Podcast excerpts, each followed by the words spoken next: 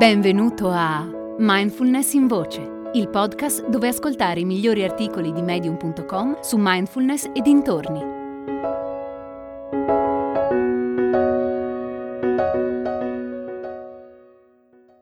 Mindfulness terapeutica di Randall J. Sokolov.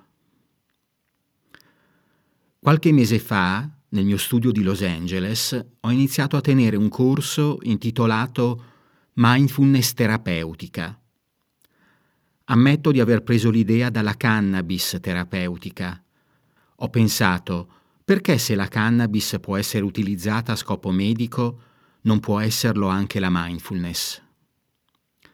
Sono convinto che se praticata ogni giorno, la mindfulness può essere una medicina estremamente potente. E la mia convinzione è supportata da una vasta mole di ricerche scientifiche.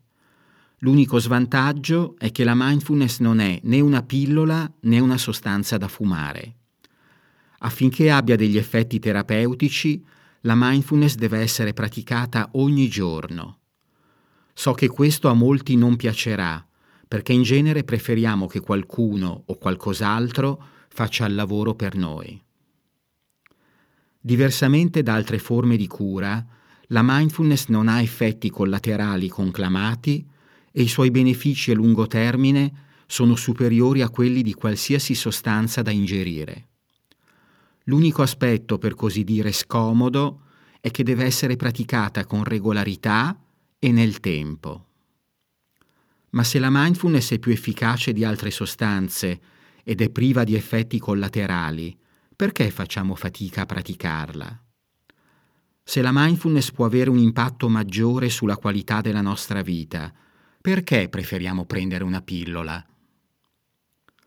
L'obiettivo della mia lezione settimanale di mindfulness terapeutica è abituare gli studenti a considerare la mindfulness come una medicina.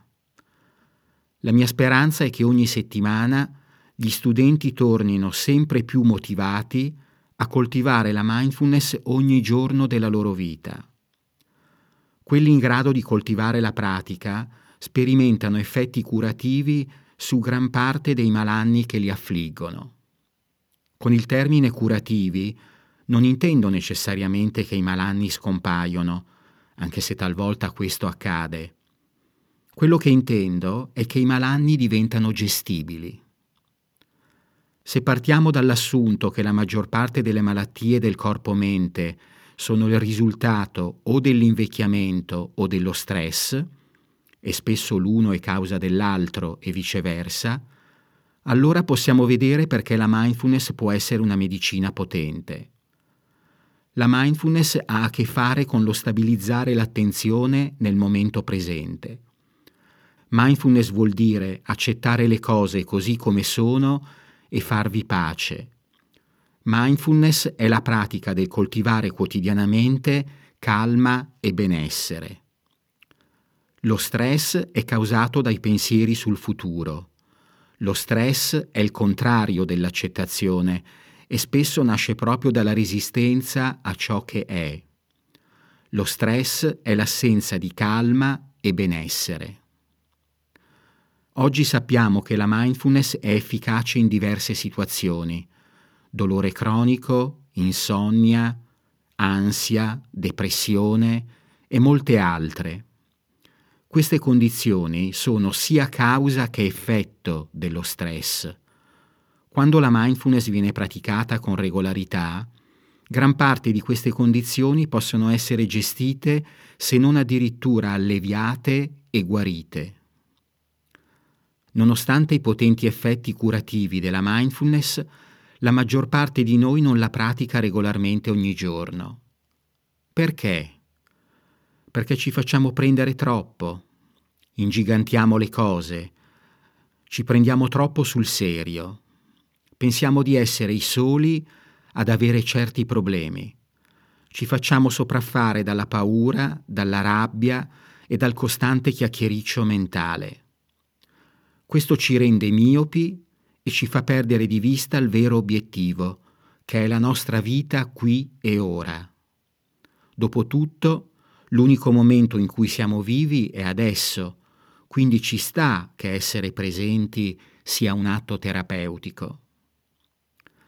Personalmente sono convinto che in futuro la mindfulness verrà impiegata sempre di più a scopo terapeutico.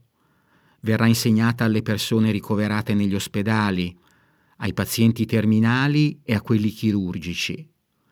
I medici prescriveranno corsi di meditazione invece che farmaci. Viviamo comunque in un mondo frenetico e caotico e portare le persone a fermarsi, per prestare attenzione al momento presente non sarà compito facile. Una volta però che ci renderemo conto che la pratica di mindfulness ci dà maggiore controllo sulla nostra salute psicofisica rispetto al delegarla a qualcosa o a qualcun altro, credo che saremo più disponibili a utilizzare la mindfulness a scopo terapeutico. Come abbiamo imparato a lavarci i denti per avere una buona igiene orale, Così impareremo a praticare mindfulness per avere una buona igiene mentale. Ci saranno sempre persone più propense a delegare il proprio benessere a qualcosa o a qualcun altro. Nulla di male, per quanto questo atteggiamento abbia spesso dimostrato di non funzionare nel lungo periodo.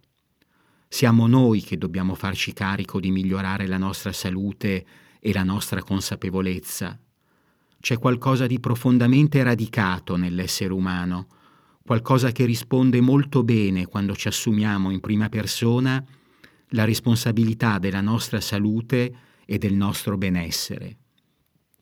La mindfulness ci offre un modo per accedere a ciò che di più salutare e curativo c'è dentro ognuno di noi.